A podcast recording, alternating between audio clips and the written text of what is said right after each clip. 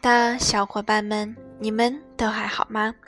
这里是荔枝 FM 二九一零二，我依然是你们的老朋友木晴儿。愿我的声音能够温暖你，陪伴你。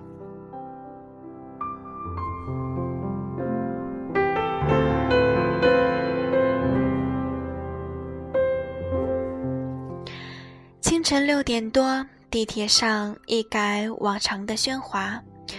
而是异常的安静。我注意到我斜对面的一个女孩，她在一边哭一边打电话。很快我就听明白了，女孩在向好友控诉自己的男朋友生病了，他不陪她去医院，还说她娇气。下班回家后，他一个人闷头玩手机，从来都不陪她说话。生理期也是他做饭洗碗，他累死累活的时候，他从来都是视若无睹。生气了，他从来不会哄她。最后，女孩哭着问好友：“他是不是不爱我？”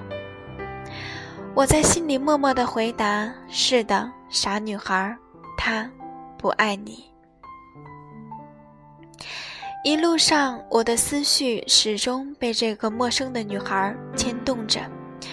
下地铁前，我揪着的心终于放下了。我听到她说：“两个人在一起是因为相爱，现在他感觉不到他的爱了，唯有离开。爱情就像水中的鱼，幸不幸福？”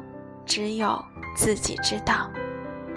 看着女孩流泪的瞬间，我恍惚间看到了曾经的自己。我想，我是爱她的。我从未如此在意过一个人。在他还未成为我男朋友之前，我曾经绕着操场跑两千米，只为了与他有一个偶然的相遇，能说上两句话。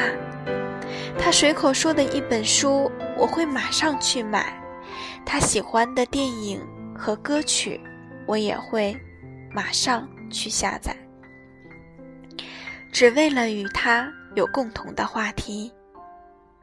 我想方设法放弃女孩的矜持，去靠近他。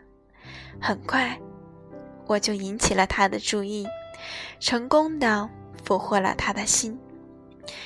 大学毕业，我怀着对爱情的美好，推掉了家里为我安排的工作，跟随他来到上海这座陌生的城市。那一年，我还未满二十二岁。当我决定离开他的那一天，正好是我二十五岁的生日。我收起了自己所有的东西。删掉了我们的照片，然后拖着行李箱回到了湖南。正如我当初来到这个繁华而陌生的城市，不同的是，由最初的两个人变成了孤单的自己。不记得在哪里看过一句话：每失望一次。我就少做一件爱你的事儿，直到最后，不再主动找你，再也不偷偷的看你，就是该说再见的时候了。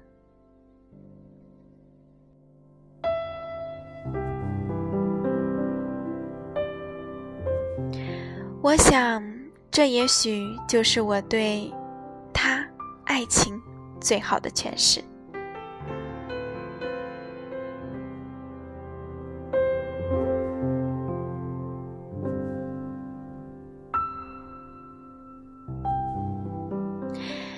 记得去上海的第二年，那天他说有应酬，零点，他还没有回家。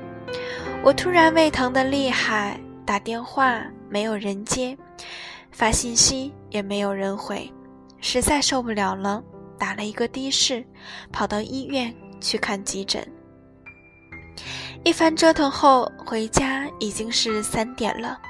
他醉醺醺的已经在家里了，却没有发现家里少了一个我。第二天他醒来后，蹲在马桶上看到信息，隔着门问了一句：“你的胃不疼了吧？”我轻轻地回了一句：“没事儿了。”从此，我便常备着胃药，以防不时之需。还是那一年，他去杭州出差半个月，我兴奋地说要他帮我买丝巾，他泼了我一头冷水，说：“你们女人就知道买买买，你以为我是去玩的吗？我是去办正经事儿的。”回来后，我翻遍整个箱子。满满的都是失望。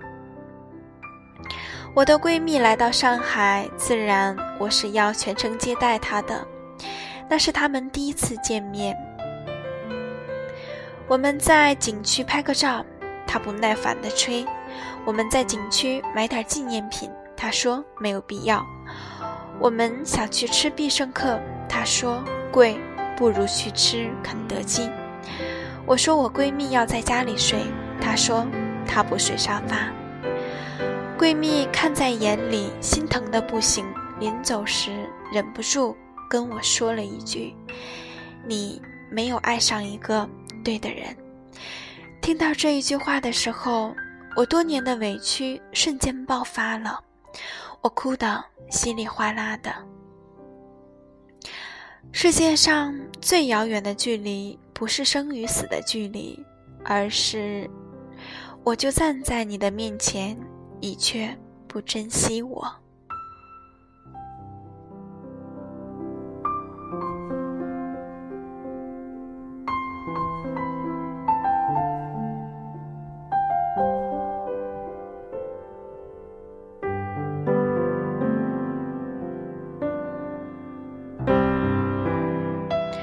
我不清楚从什么时候开始，我和他的距离越来越远了。我不会再缠着问他：“你爱我吗？”我不会再穿着新买的衣服，在他的面前故意的晃来晃去，问他好不好看。我的话也是越来越少，不会再问东问西了，甚至连和他吵架的兴趣也没有了。我不再一天 N 个电话黏着他，我不再在他的面前流泪了。我天生敏感，缺乏安全感，但自从和他恋爱后，我学会了一个人独处。男人对女人的伤害，不一定是他爱上了别人，而是他。在他有所期待的时候，让他失望；在他脆弱的时候，没有扶他一把。我在他每个月只能混得温饱的时候不离不弃。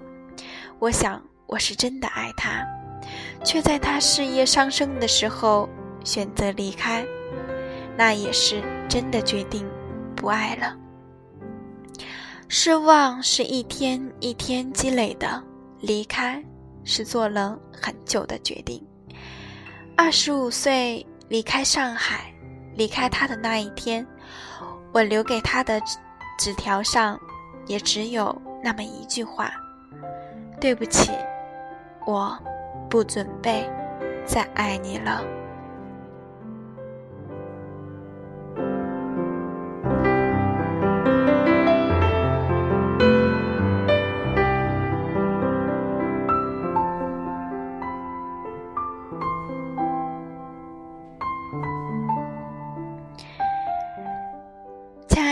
小伙伴们，今天就到这里了，我们下期不见不散吧。